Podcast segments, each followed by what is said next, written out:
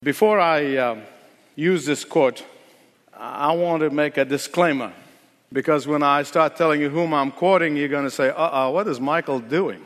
But uh, I just want to make a disclaimer right up front.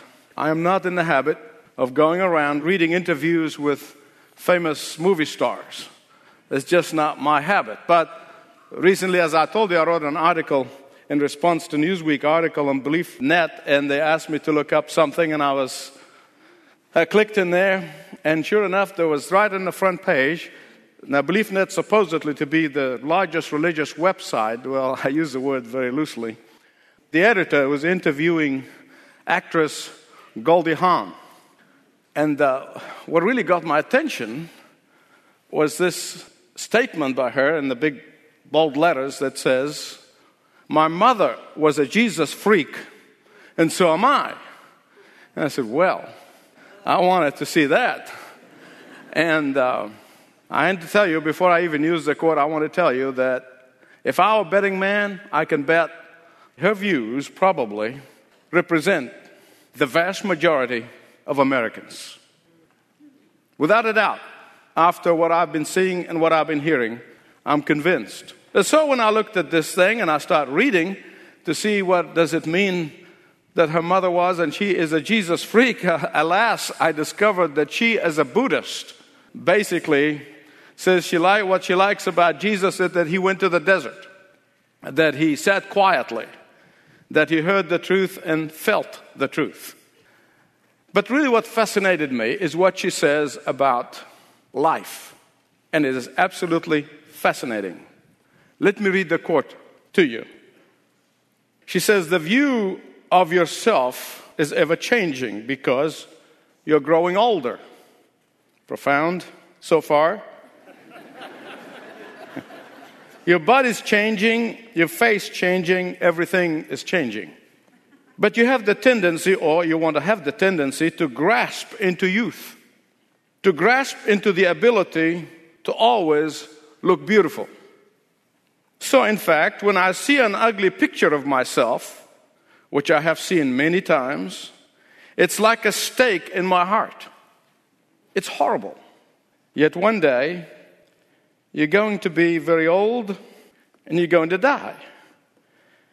And you're not going to look like this. End of quote. This, of course, was red meat for me as I was preparing this sixth secret of positive living, which is the anticipation of the life of real health, real wealth, and real prosperity. We have begun a series of 15 messages on the 15 secrets of the Apostle Paul for positive living. And I keep reminding you every week that it is positive living is different from positive thinking. The theory of positive thinking is based on a constant uplifting of yourself and motivating yourself and talking yourself up and propping yourself up while the power of positive living comes from inside of you. And here we're seeing the apostle Paul talks about this sixth secret of positive living. And it is the anticipation of the life of real health, wealth, and prosperity. See, you would have to be living in another planet not to see that health, wealth, and prosperity is the foremost preoccupation of life. I think you gotta be living in another world if you cannot feel or see the incredible preoccupation with health and prosperity. Billions of dollars are spent every day in trying to show us how to squeeze every ounce of life. And billions more are spent on telling us and showing us how to prolong our life. In fact, I'm going to stay here with this point until I make sure that you all understood me. I don't want you to misunderstand me. I am not standing here and saying to you that it is wrong to want to be healthy. I am not standing here and telling you that it is wrong to want to prosper. Did you get it? No, no, no. No, no. Let me, let me go back because I want to make sure. There's nothing wrong with wanting to be healthy, and there's nothing wrong with wanting to be prosperous. But I'm here to tell you listen to me. If you think that this life's health, wealth, and prosperity is all there is, then you are in for a huge shock. I am here to tell you that if the majority of your energy and the majority of your time and the majority of your money and the majority of all your efforts are focused on health, wealth, and prosperity in this life alone, then you're going to miss out on the most exciting future there is. I am here to tell you that if you are not spending any time, any money, any of your energy, any of your planning for the life to come, the life of real health, wealth, and prosperity, then you are missing out on the very purpose of God for your life here and now. For the very reason the Son of God left the glories of heaven, born of a virgin, died on a cross, buried on a borrowed tomb, and then he rose again on the third day physically, bodily. The very reason for all of that is that so that he may offer everyone who would come to him, everyone who would repent, anyone who surrendered to him, the life of real health, wealth, and prosperity. That's the very purpose of it. And, beloved friend, I want to tell you something. Only when you have taken hold of this truth of the real life or the life of real health, wealth, and prosperity will you be able to experience the life of positive living here and now. Only then. Only then. And once you understand this truth and you deliberately remind yourself daily of this truth, why? Because everything else in life is trying to get you tied into this life. And that is why intentionally you have to remind yourself daily of what is awaiting you only then will you experience a life of positive living day in and day out, regardless of your circumstances, regardless of your diseases, regardless of your problems, regardless of who's doing what to whom. That was the secret of the Apostle Paul's positive living.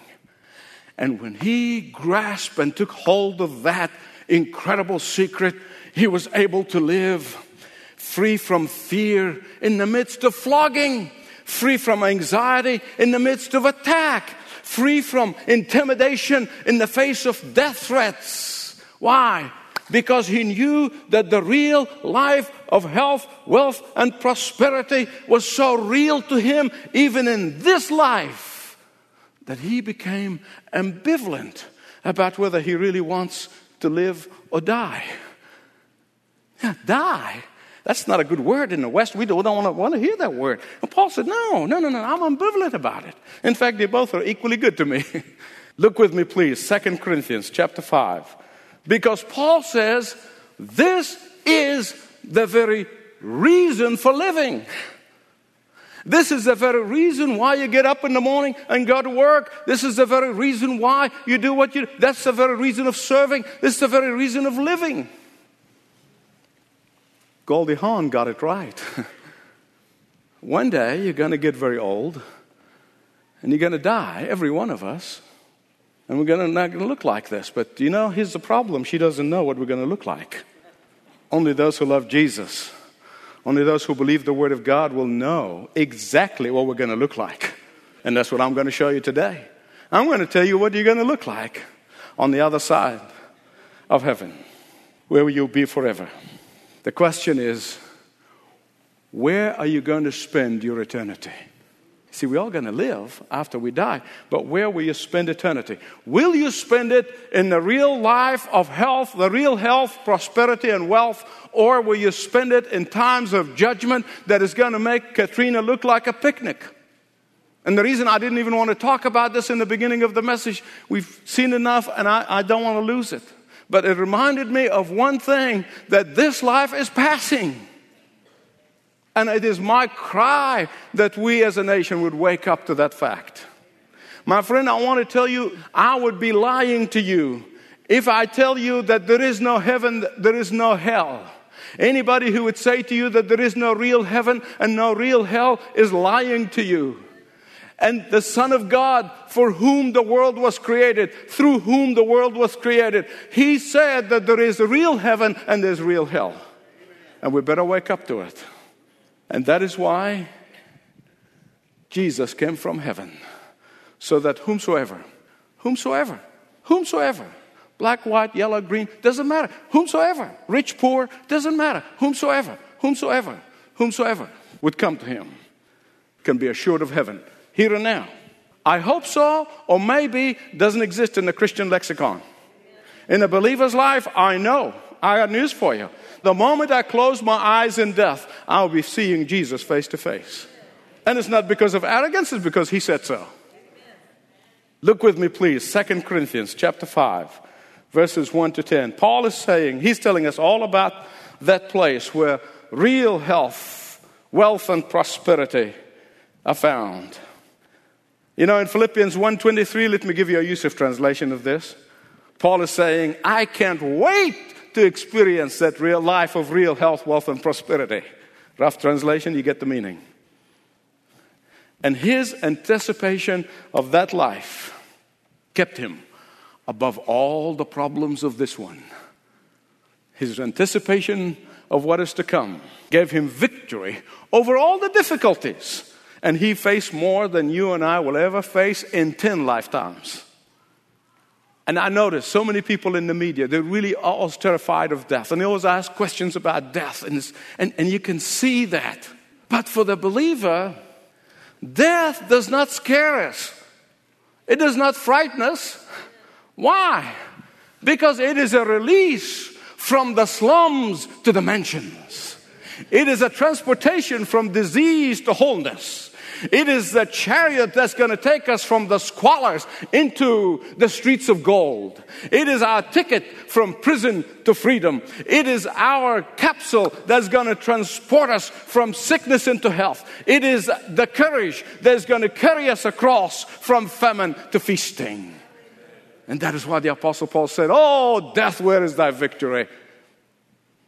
You see, before Jesus came into my life, that was a frightening prospect. Death, judgment. I was terrified. But when Jesus came into my life, forgave my sins, He transformed me from judgment to life.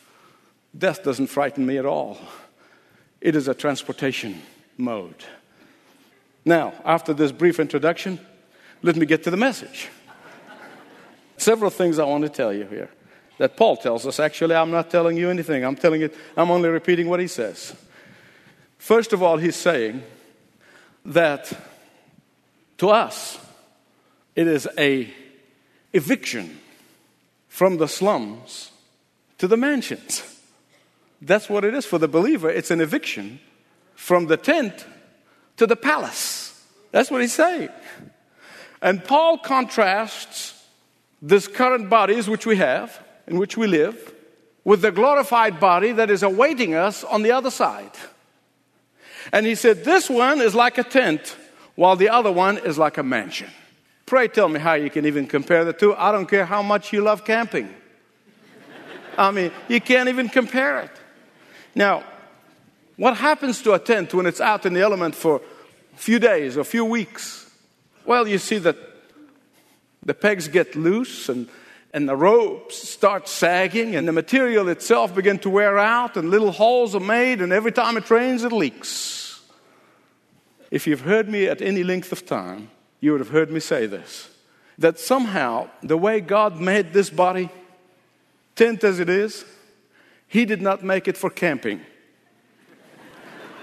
I went camping first time in my life back in 1970 in australia and it was the most miserable experience I've ever had.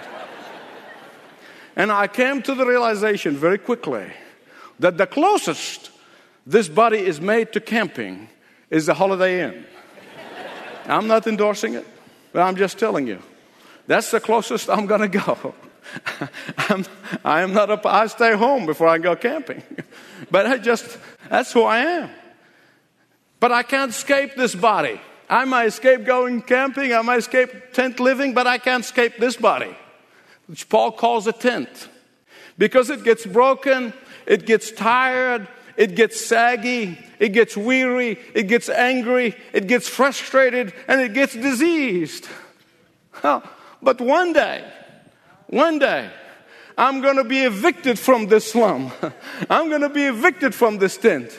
One day, my soul is going to enter it into a mansion, is going to enter it into a body that is like the body of Jesus after the resurrection.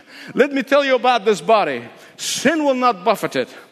Disease cannot penetrate it. Fear cannot get anywhere near it. Anxiety cannot survive in it. Weakness and blemishes cannot even touch it and cannot torment it. Discouragement and depression cannot touch it. Limitations will not be part of it. Sorrow will not have place in it. That is the glorified body that Jesus has prepared for everyone who believes in him. It will be a body like Jesus's after the resurrection, supernatural body.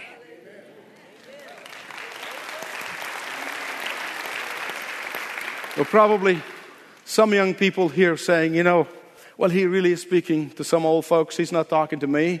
He's probably talking to the people who are really thinking about heaven. Let me tell you something. In my few years of ministry, I buried an eight year old.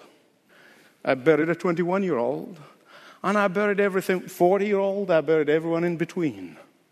Life is never certain. And the thinking of heaven and the preparation of heaven does not begin after retirement. It begins whether you're six years old or 60 years old. And when you know Jesus, it is nothing to be afraid of. So it's an eviction from the slums to the mansion. Secondly, Paul said it's like moving from a long distance relationship to a face to face relationship. I think any of you who've fallen in love or got engaged to somebody and you were long distance and you couldn't wait for the day to see each other face to face. And you longed for that day. You planned for that day. You could not wait for that day. And this is what Paul is saying. It's like that. Look at verse 5. He said, Now it is God who made us for this very purpose. And He has given us the Spirit as a deposit guaranteeing what is to come. When believers get their new glorified body, they will be fulfilling God's ultimate purpose for them. God's ultimate complete purpose for the believer will only be fully fulfilled when you cross the other side. When you get out of this cheap suit into the silk suit.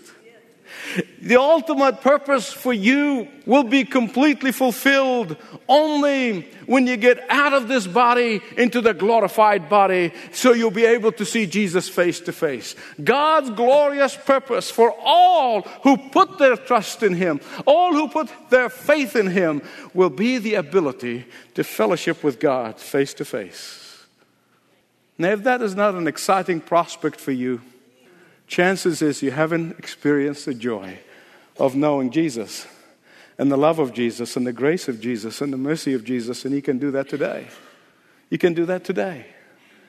And your life will be transformed. Your life here will be lived in the power of positive living because you know and anticipate the life of real health, wealth, and prosperity.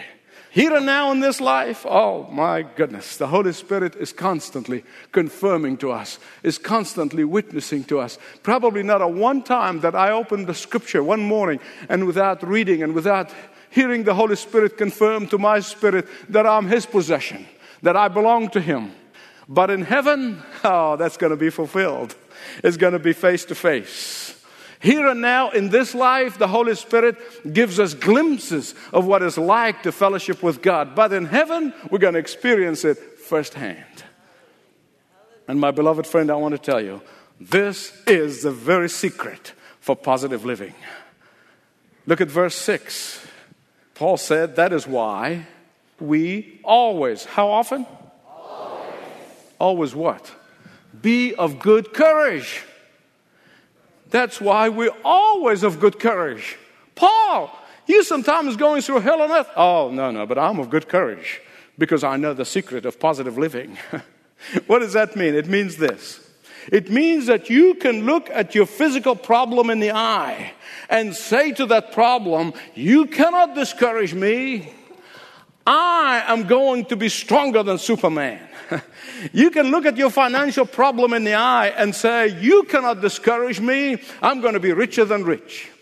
That is why you can look at anything that troubles you in this life and say, You cannot trouble me because I am on my way home into the mansion. You just wait till I go home. But then, how should the believer live in this life? In the light of this anticipation of the life of real health, wealth, and prosperity. How can you live this life? You know, C.S. Lewis one time got so sick and tired of people talking about Christians of being so heavenly minded of no earthly good. And then he said, You know, he said, you examine history, you study history, that the only people who have been of any earthly good are those who are heavenly minded. Don't you love that? So, how do you live this life? Here's, he gives us the answer, verses 9 and 10. Look at verses 9 and 10, 2 Corinthians 5. He said, Therefore, we have as our ambition. Now, some of your translation says goal. But because the word ambition has such bad connotations, some translators use the equivalent, which is goal. As goal in life, ambition in life. But the problem is, ambition is a neutral word. Like anything else, when there's something neutral, it can be good or bad. There is good ambition and there is bad ambition. There is selfish ambitions and there is selfless ambitions. So if you place the word ambition next to the word pleasing God and just keep repeating them ambition, pleasing God, pleasing God, ambition, ambition, pleasing God, pleasing God, ambition. Just put them next to each other. And soon you're going to realize that that word is a beautiful word. And when you put it right next to pleasing God, it is a magnificent word. It's a fantastic word. It's a desirable word. It is a sanctified word. It is a magnified word. It's a wonderful word. The question is, it's not whether ambition, right or wrong, good or bad. No, no, no, no, no. The question is, what motivates your ambitions? What motivates my ambitions? That's really the question. If you're writing, write it down because that is an all important question. It is the all important question. Always question your motive. Somebody wants to be the CEO of a company. That's fine. Ask yourself why. Somebody wants to make a lot of money. That is fine. Ask yourself why. Somebody wants to be a straight A student. That's fine. Ask yourself why. Uh, someone who wants to accomplish and achieve great things. Wonderful. Ask why. Always put the question why after planning your goal, your ambition in life. You'll get great answer. If it is pleasing the Lord or is it pleasing self? Is it to glorify God or glorify me? Is it to honor God or honor self? Is it to accumulate treasures in heaven or to accumulate treasures on earth? Is it for a reward in heaven or reward here on earth? Ask that question. It is a most vital question, and the reason why is because given to us in verse 10. Paul says, he tells you why you need to ask that question. Each of you ask it yourself. I cannot ask it of you, you cannot ask it of me, because in reality, only you know and only I know in the presence of God. Here, verse 10. The reason why. For we must all appear before the judgment seat of Christ. Now, I don't want you to miss one second of what I'm going to tell you. Through the years, people miss that whole point. They say, What's the judgment seat of Christ? I'm going to ask you some questions, and if you want to cheat, the answer is no, okay? Is the judgment seat, is it the judgment of God upon the believers? No. Will the believer stand before the judge to find out if they're guilty or innocent? No. Will it be an anticipation where you stand in trepidation to find out if you're going to make it to heaven or not? No. God bless you. No, and a million no. Listen to me, very important. Tell you why. Because the moment you have accepted the payment of Jesus Christ on the cross to be for you, you have escaped from the judgment of God. Once and for all. So, what is this judgment seat of Christ. The Greek word for this is bema. No, it's not your BMW. bema is a very high, long set of stairs where you keep going up, up, up, up, up, up. And when you get up to the top of the set of stairs, there is a bench. For what purpose? So that you may receive your rewards. So you get rewards. That's what Paul is talking about in verse 10. And these rewards are dependent on how much of your life as a believer, I'm not talking about the judgment of the unbelievers, I'm talking to the believers. Those rewards are dependent on how much, as a believer, how much your life's purpose was to please the Lord or please yourself. That's the bottom line. Nine asks the question, ten answers it. This is not, I'm going to repeat, this is not for God to announce to other believers in heaven your secret sins. That's what some people took that to mean through the years. That is not. When God said you have escaped from judgment, you have escaped from judgment. And there's no looking back. But the Bible said, because we have escaped from the judgment, what we're going to have as believers is accountability. And accountability.